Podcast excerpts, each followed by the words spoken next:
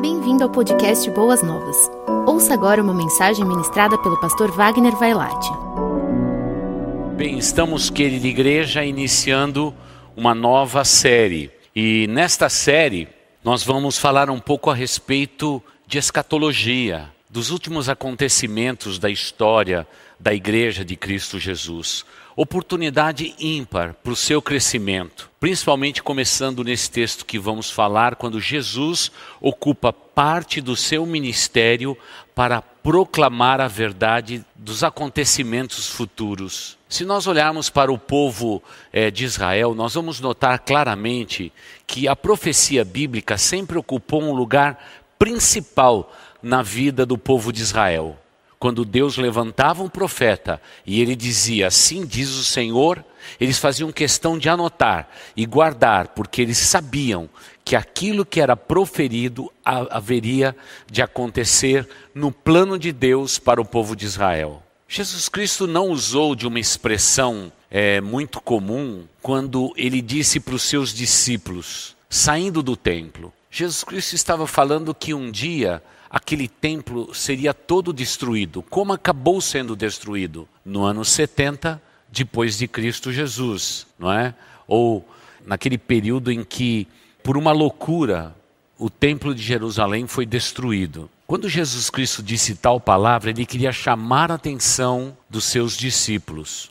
Como eu creio que nos dias atuais, Jesus gostaria de chamar a sua atenção a respeito das últimas coisas, ou as coisas que em breve haverão de acontecer. A nossa igreja, ela tem é, um, um mapa do Apocalipse, um mapa cronológico do Apocalipse, que nós já usamos é, na nossa igreja por vinte e tantos anos temos usado. Talvez seja é, o mapazinho ou dentro dos downloads da nossa igreja o que mais tem sido baixado, porque é muito gostoso e fizemos no formato de uma folha assim, olha, A4, para que você possa também imprimir. Ele é coloridinho, com os textos bíblicos todos anotados, para que você deixe sempre na última capa da sua Bíblia.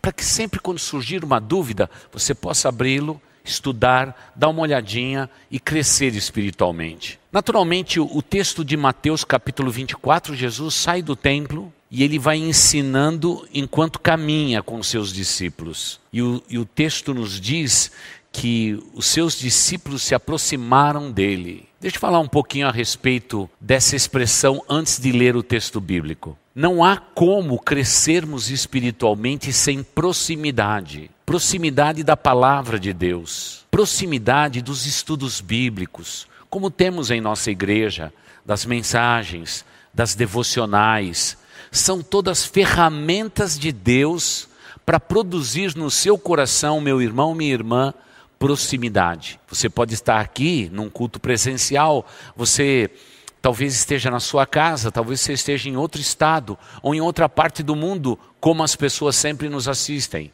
Mas lembre-se, o que nós queremos produzir no seu coração é proximidade. Imagine comigo por que Jesus Cristo veio a esse mundo e, me permita dizer entre aspas, gastou o seu tempo ensinando, ensinando, ensinando, ensinando aos doze, a multidão e o grupo que o acompanhava. Por que, que Deus veio à Terra para fazer isto? Porque esse é o método de Deus. Tudo começa com proximidade. Quando você se aproxima de Jesus, quando você se aproxima de Deus, quando você se aproxima do Espírito de Deus, quando você se aproxima da igreja, quando você se aproxima da palavra de Deus, não importa onde você esteja, o que vai acontecer é que Deus vai te dar princípios, doutrinas, mas não vai se esquecer de semear no seu coração as coisas futuras, porque as coisas futuras têm grande valor para o nosso Deus Todo-Poderoso. Por isso, vamos falar de proximidade e deixa eu ficar um pouquinho mais próximo de você, na visão desta câmera aqui. Você é uma pessoa que tem se aproximado de Deus, se aproximado da Sua palavra, se aproximado das mensagens pregadas, se aproximado da igreja, do trabalho cotidiano da igreja, mesmo nesse tempo de pandemia, procurando participar, se envolver. Se você se aproximar de Deus, Deus se aproxima de você. Tanto é que a Bíblia sempre nos diz que nós devemos invocar o nome do Senhor para que ele se faça presente na nossa vida. Ele não é o mordomo que está aguardando um olhar seu para se aproximar. O nosso Deus precisa ser invocado. Veja que o inimigo das nossas almas, ele é como um leão, anda ao derredor, buscando a quem devorar. Mas o nosso Deus, ele precisa ser invocado. Deus precisa ter a certeza absoluta que no teu coração há uma janela voltada para esta proximidade, porque através desta proximidade é que vem o ensino, a edificação, a bênção multiplicada sobre a sua vida. Por favor, quando estudarmos as coisas futuras, o que Deus quer é trazer proximidade ao seu coração. Mas, pastor, se está falando das coisas futuras, como pode ser proximidade? É porque tudo que diz respeito ao futuro meu, ao futuro seu, ao futuro da humanidade, como tudo realmente vai acontecer, isso traz esperança no nosso coração. Queridos, já estamos há tantos meses distanciados em meio a essa pandemia mundial. Você imagina o que é viver no mundo de hoje sem ter esperança no coração? Talvez a esperança que nós mais precisamos é aquela da presença de Deus em nós pelo seu Espírito Santo, mas também aquela esperança que nutre as nossas mentes a respeito da vida futura. Afinal, o meu nome, o seu nome, está escrito no livro da vida, onde ninguém pode apagar, mas eu preciso nutrir a minha mente, o meu coração, as minhas emoções a respeito desta esperança e esperança maravilhosa. Agora, Queridos irmãos, querida igreja, vamos notar claramente o que o Senhor nos ensina nesse texto. Ele quer derramar esperança no coração dos seus discípulos.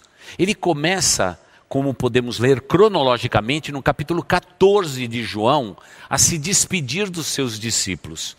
E quer os textos de Mateus, Marcos e Lucas acompanhem aquele raciocínio cronológico que João nos dá a ideia muito clara quando Jesus já se despede dos seus discípulos, dizendo que ele iria para o Pai e que na casa do Pai há muitos aposentos. E se não fosse assim, ele nos teria dito, e diz: Vou preparar-vos lugar.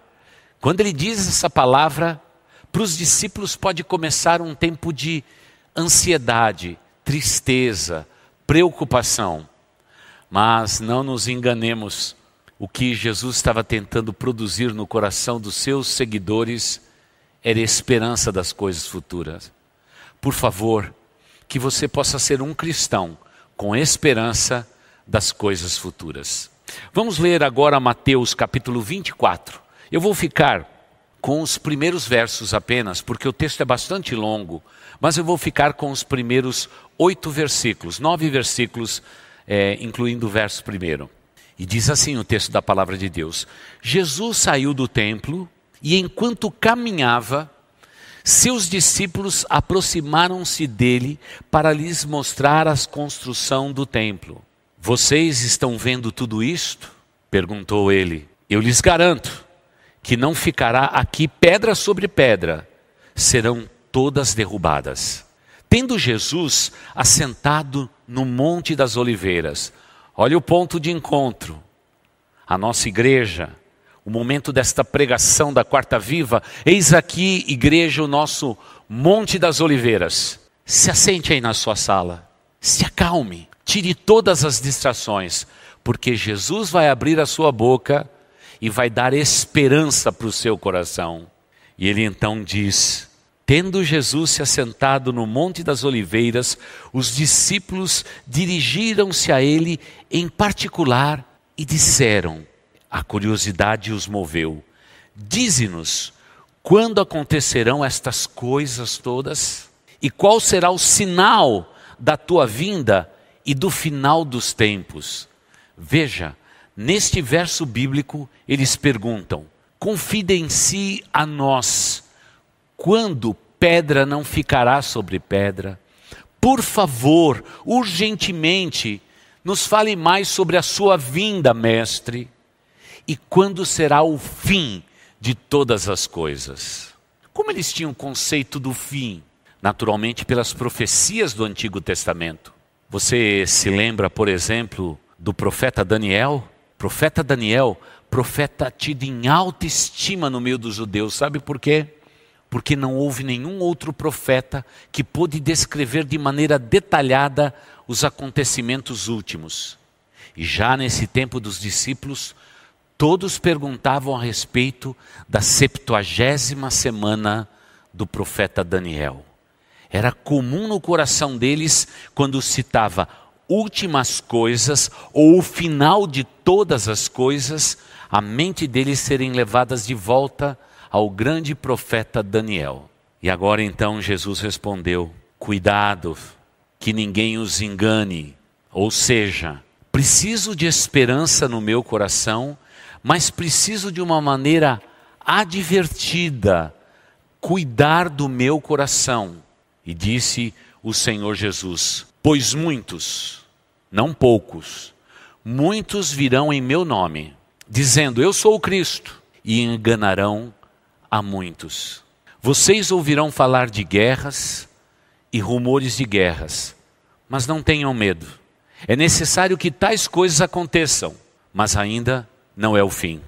Nação se levantará contra nação, e reino contra reino.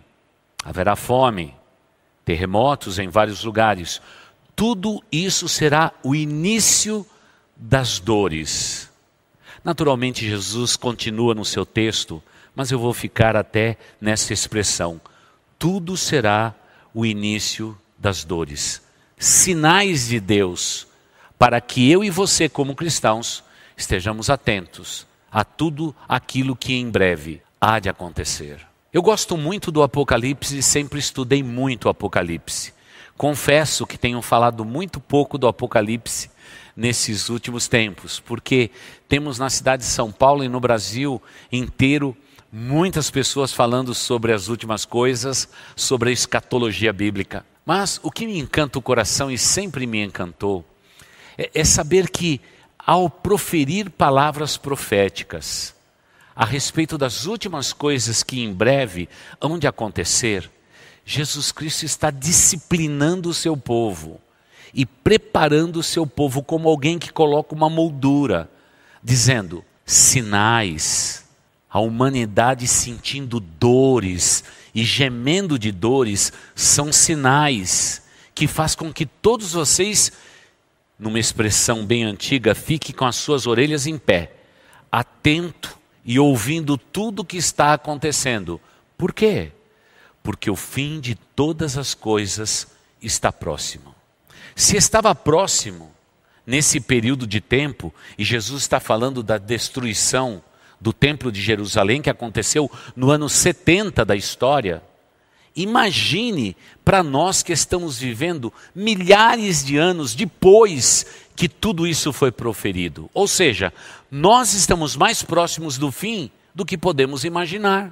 Agora, não podemos tomar como tardia a palavra da profecia bíblica, porque se fizermos isto, talvez sejamos enganados, porque os cristos aparecerão em todo o tempo. Alguém dizendo: Eu descobri uma nova profecia, é isto que vai acontecer. Por isso que o povo batista é um povo um tanto quanto conservador a respeito das últimas coisas. Como procedemos? Estudamos diligentemente as escrituras sagradas, mas não damos ouvidos a qualquer movimento a respeito do Apocalipse. Haja visto que nos dias atuais ah, basta acontecer alguma coisa com a nação de Israel, imediatamente as profecias começam a se multiplicar. Isso está acontecendo é porque o fim está próximo. Querida igreja, veja só, qual é a nossa segurança? A nossa segurança é aquela que o apóstolo Paulo nos advertiu quando escreveu os Tessalonicenses. Quando ele escreveu a primeira carta, ele falou de uma maneira tão veemente que Jesus Cristo ia voltar, estando naquela cidade, que os moradores daquela cidade entenderam que Jesus ia voltar aquele ano. Ele teve que reparar isso tudo, escrevendo uma segunda carta, para divertir os, os tessalonicenses que o dia e a hora ninguém sabe.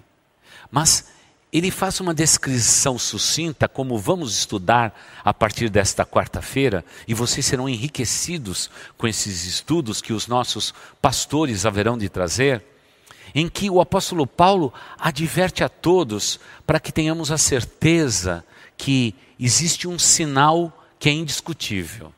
É este: nós não precederemos os que morreram em Cristo Jesus. Não precederemos. Esse é o sinal. Ou seja, todos os que morreram em Cristo Jesus ressuscitarão primeiro. Mas para que eles possam ressuscitar, pelo poder de Deus, tem que acontecer algo antes. E o que vem antes é que nos dá a segurança. É o arrebatamento da igreja. O arrebatamento. Eu sei que nesse tempo estamos perguntando: será que esta pandemia é algum sinal de Deus para nós? Será que Deus está mandando algum recado? Querida igreja, desde que Jesus subiu aos céus e os anjos se colocaram ao lado dos seguidores de Cristo e disseram: Varões galileus, por que vocês estão boquiaberto olhando para o alto? Esse mesmo Cristo que vocês viram agora ser ocultado nas nuvens dos céus virá para buscar vocês. Esta, este é o advento esse é o próximo advento que esperamos enquanto igreja.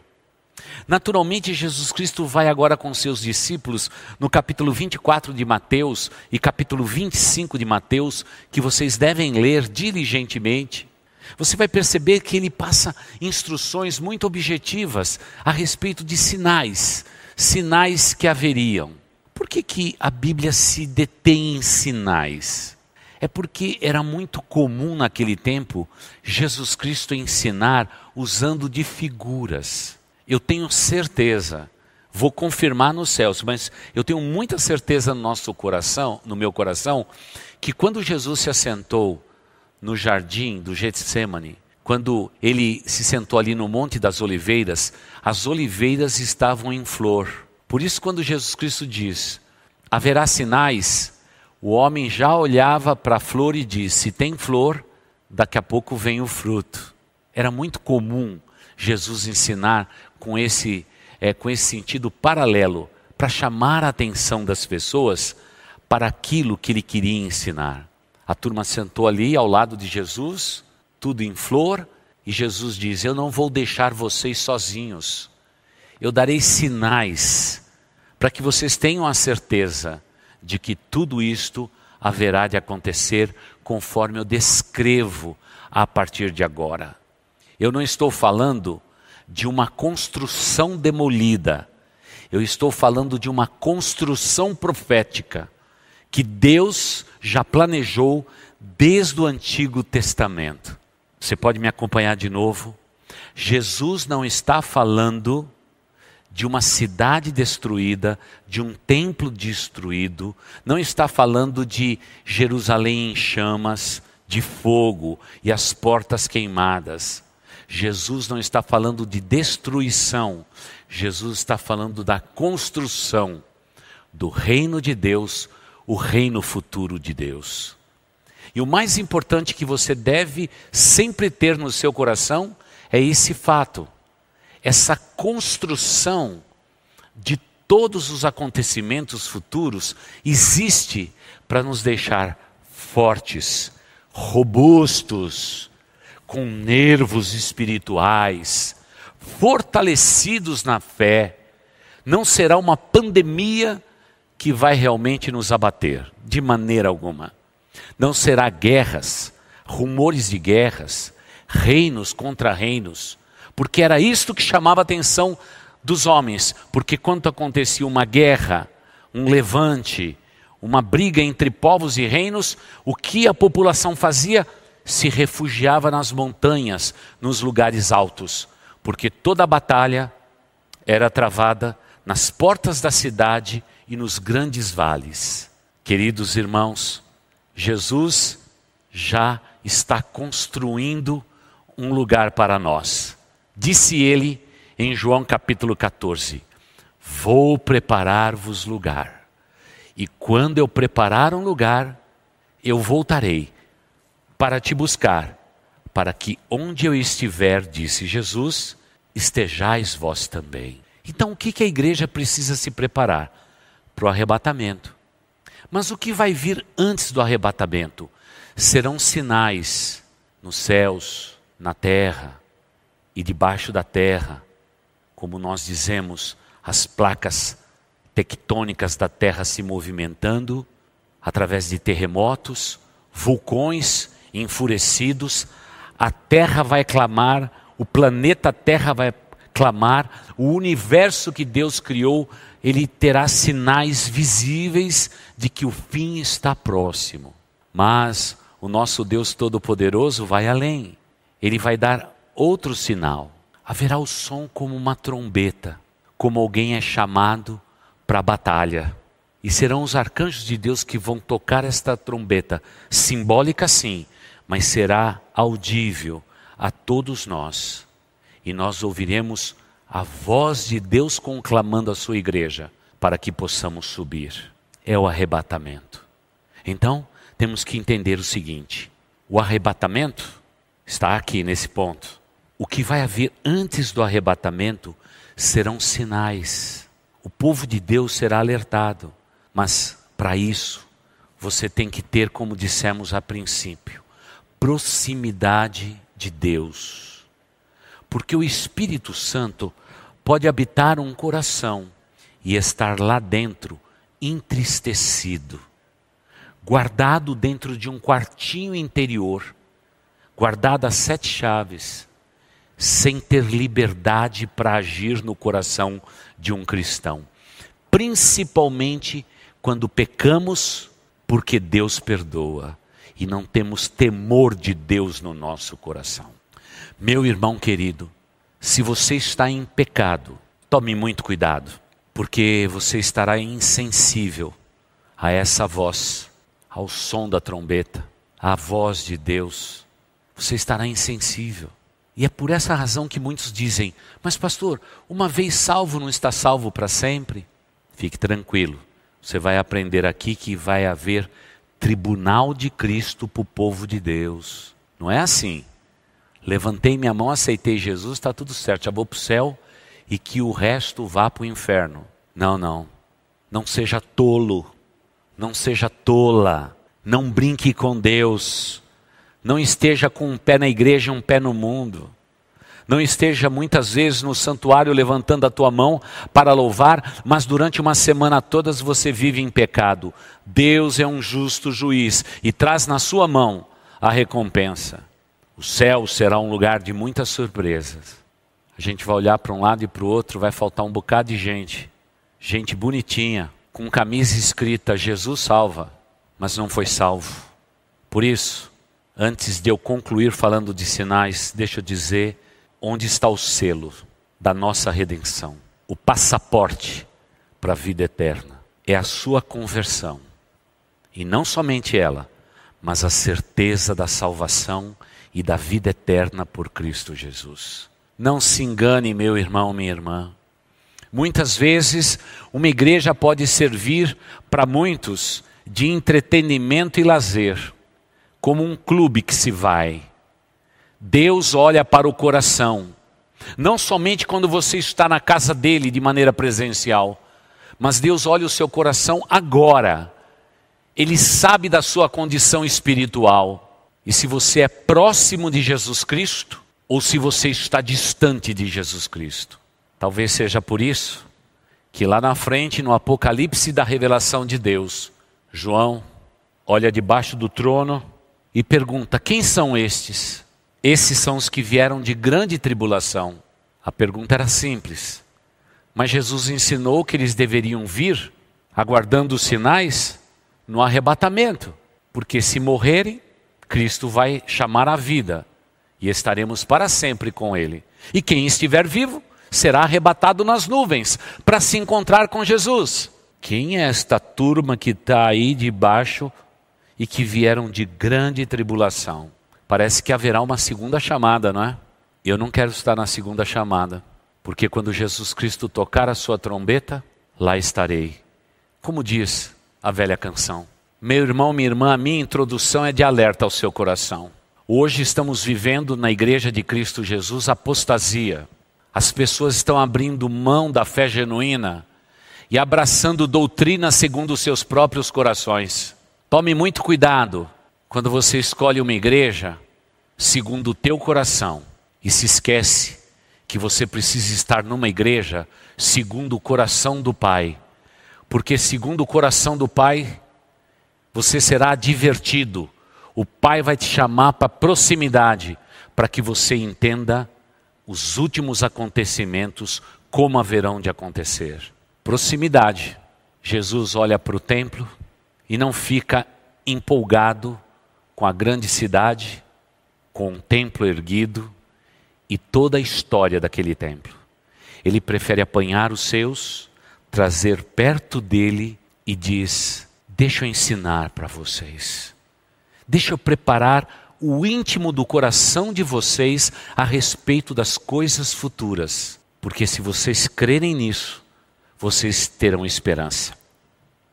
E se vocês tiverem esperança, vocês não estarão iludidos, correndo atrás de influencers, pessoas que repartem com vocês como comer, como se vestir, como alinhar os dentes, a que lado você vai pentear o seu cabelo e etc pela proximidade de Cristo, o Espírito Santo de Deus é o nosso grande influenciador.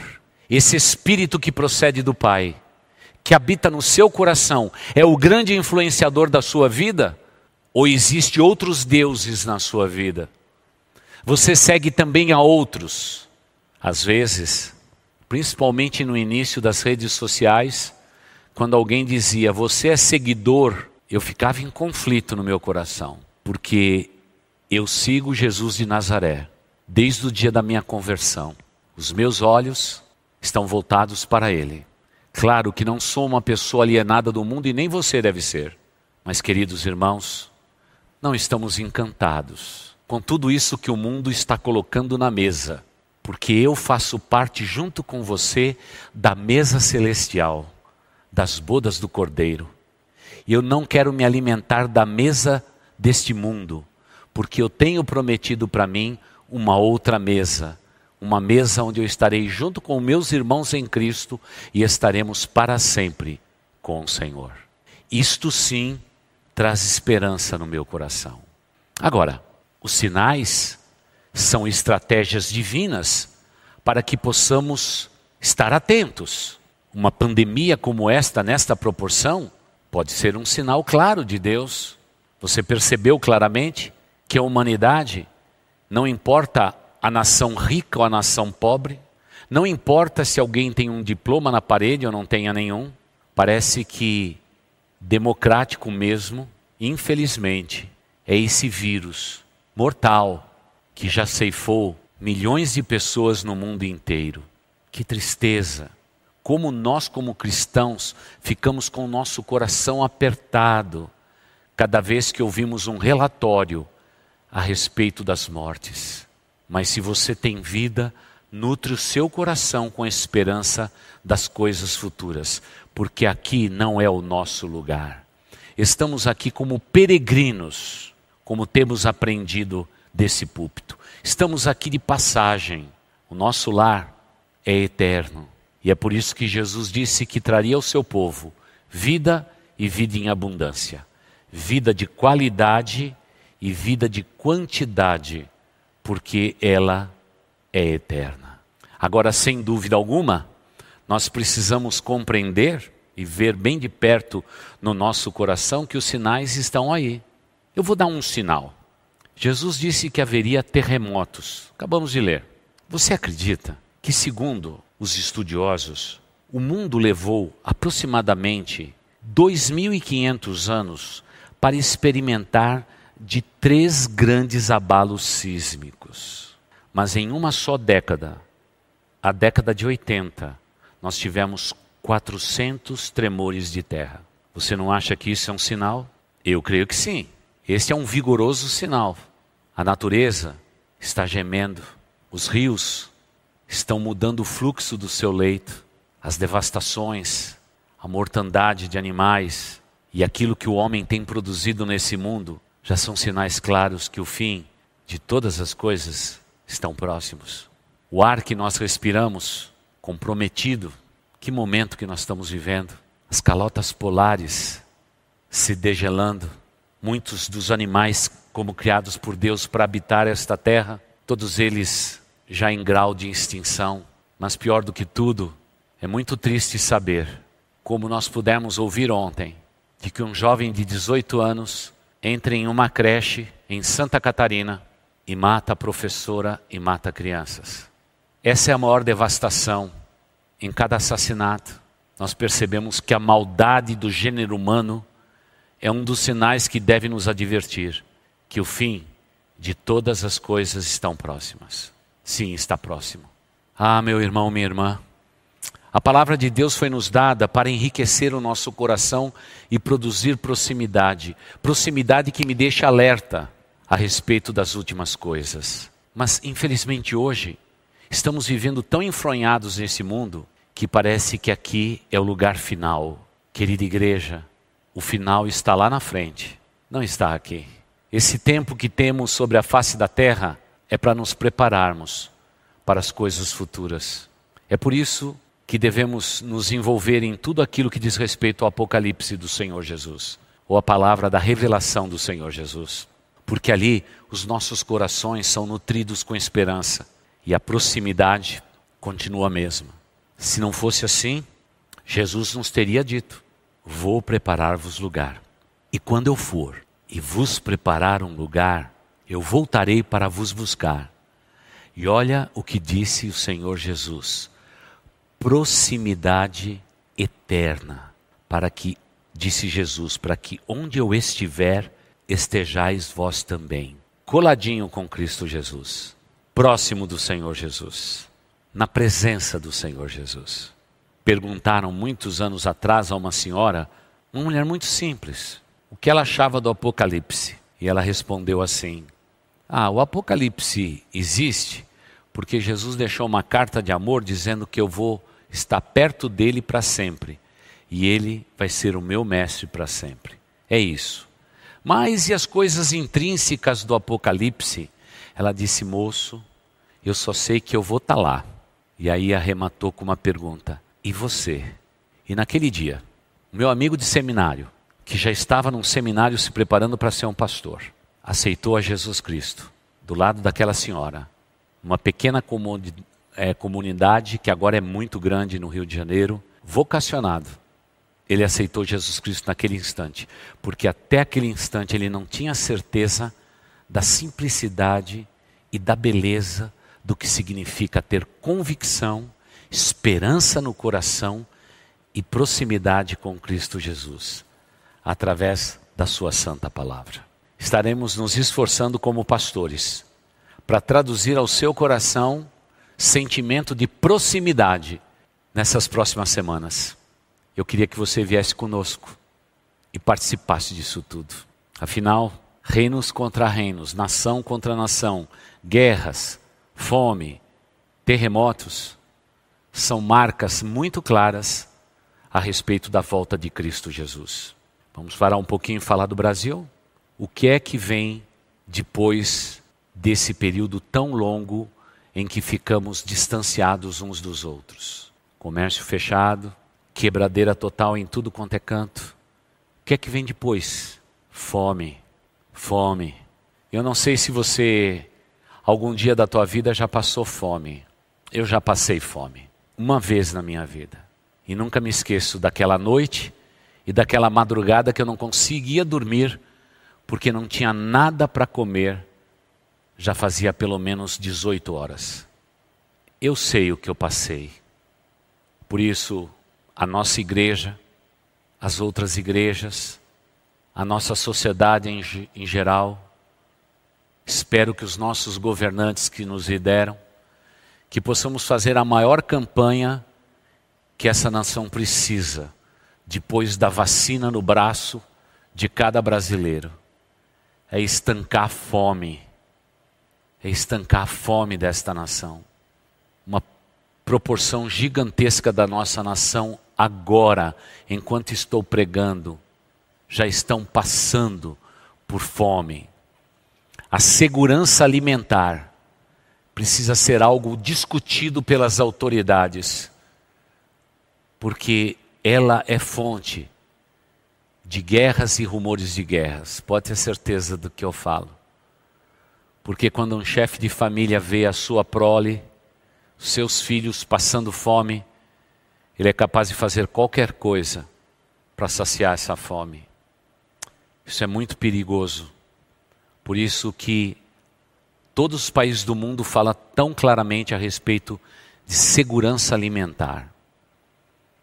Querida igreja, que possamos dar a quem nos pede, que possamos repartir com aqueles que nada têm um pouco do que temos, para que um pouco da fome do próximo seja saciada, porque os tempos são difíceis. Mas não é exatamente isto que Jesus Cristo disse como um dos sinais? Fome, fome. Metade do mundo, igreja, vai dormir hoje com fome. Sabe o que significa naquele parâmetro de segurança alimentar? Eles não puderam fazer as refeições mais básicas, ou as quatro refeições básicas que todos nós necessitamos. Naturalmente, o que está acima da segurança alimentar são cinco refeições.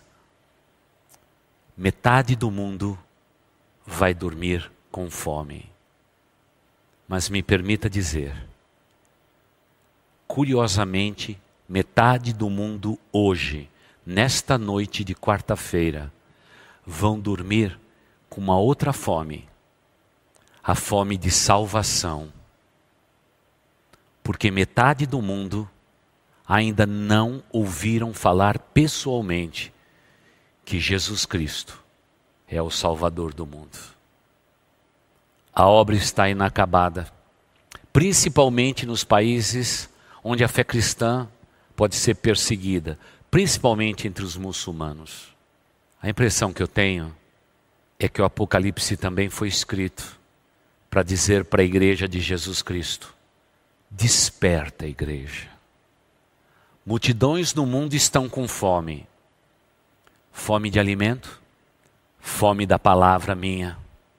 Este grupo de pessoas precisam ser libertos. E a minha palavra é libertação. Porque, como está escrito nas Escrituras, conhecereis a verdade, e a verdade vos libertará.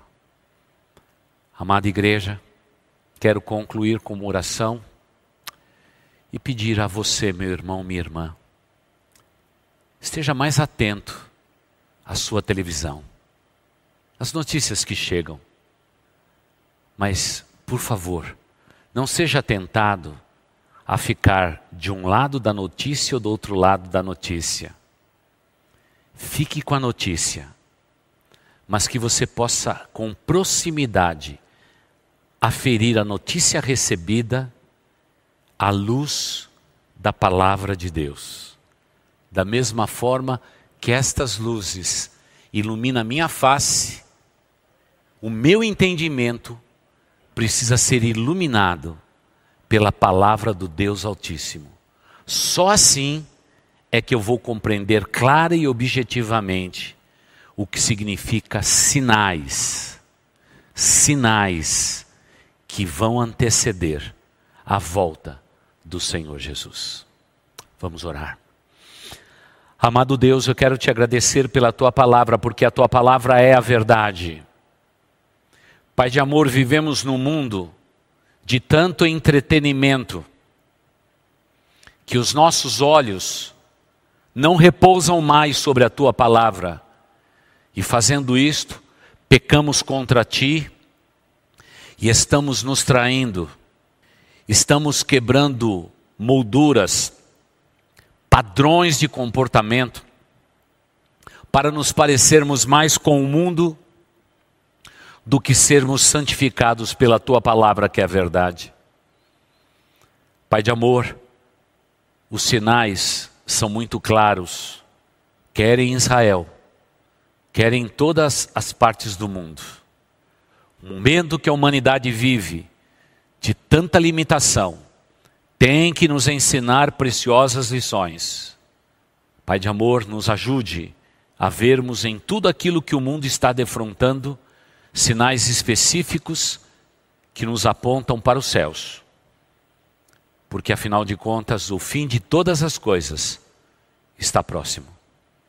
Mais próximo do que quando Jesus Cristo falou aos seus seguidores, quando deixando os portões de Jerusalém, se dirigiu para o Monte das Oliveiras. Estamos mais próximos. E a única saída que temos é colocar a nossa fé naquele que é o nosso redentor, Jesus Cristo, o Salvador de toda a humanidade. É tempo de abraçarmos esta convicção e esta fé e nutrirmos o nosso coração com a tua palavra, porque só ela há de nos preparar para o dia do arrebatamento, que se aproxima de uma maneira muito forte. Pai, eu te peço que todos os membros de Boas Novas, que todos os amigos através da internet no alcance da nossa imagem e da nossa voz sejam advertidos a invocarem o nome do Senhor seu Deus sobre suas vidas, a clamar a respeito dos seus pecados e das suas condutas erradas, a pedir ao Senhor uma vida de pureza e santificação sem a qual não veremos ao Senhor. E que possamos, através da nossa vida, através da igreja local, estarmos expandindo o teu reino sobre a face da terra. Que essa seja a nossa paixão. E que assim o Senhor nos abençoe de uma maneira sobrenatural. Ó Pai eterno, abençoa este povo que se chama pelo teu nome, porque esta é a nossa oração. E nós a fazemos em nome do Senhor Jesus. Amém e amém. Você pode ficar em pé aí no seu lar para receber a bênção dos apóstolos? Eu gostaria de, depois da minha palavra, eu estou sentindo tão forte a palavra de Deus no meu coração, mesmo estando aqui, e essas cadeiras estando vazias. Eu sinto muito forte no meu coração que Jesus está voltando. E eu quero relembrar a vocês que há um vínculo no término de cada culto ao redor da terra. É uma marca importantíssima que não pode ser esquecida jamais. É a bênção dos apóstolos. Hoje, irmãos, a maioria dos cultos no mundo terminam assim. Boa noite. Foi bom ter você aqui no nosso auditório. Que pena. Eu e você precisamos ser advertidos no final de cada culto que Deus nos chama para a igreja para adorar e depois nos coloca fora daqui para servi-lo, para proclamar o seu nome. Vocês foram convidados nesta noite para adorar a Deus e adoramos a Deus.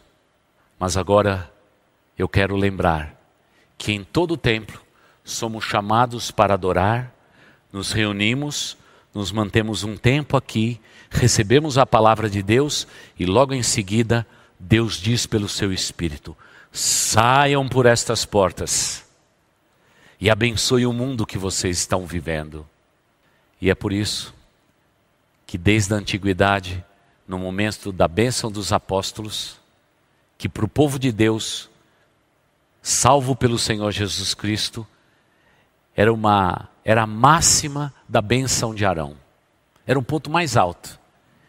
Eles erguiam as suas mãos assim, como alguém fosse receber um presente que seria dado, enquanto os apóstolos erguiam seus braços e abençoavam o povo de Deus. Agora eu quero que você preste atenção na bênção dos apóstolos. Porque a bênção do, do apóstolo não foi feita para o seu benefício. Foi feita para o benefício seu e de todos os crentes na face da terra. Até quando? Até o dia da eternidade. Assim descrita teologicamente. Ou até o dia que não precisarmos mais desta bênção Porque pastores com os braços erguidos só serve para essa vida. Porque lá na outra, quando Jesus voltar, a luz de Cristo vai brilhar sobre todos nós. Recebam a bênção.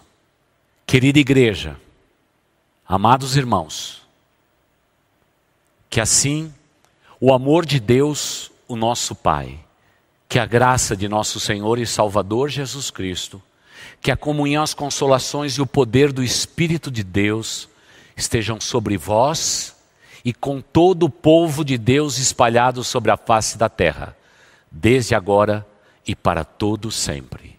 Amém e amém. Que Deus possa muito nos abençoar. Que Deus possa fazer crescer em nós esse ardor muito grande pela Sua palavra e principalmente pelo Apocalipse do Senhor Jesus Cristo. Que Deus nos abençoe assim. Você ouviu o podcast Boas Novas? Não se esqueça de seguir nosso canal para ouvir mais mensagens que edificarão a sua vida.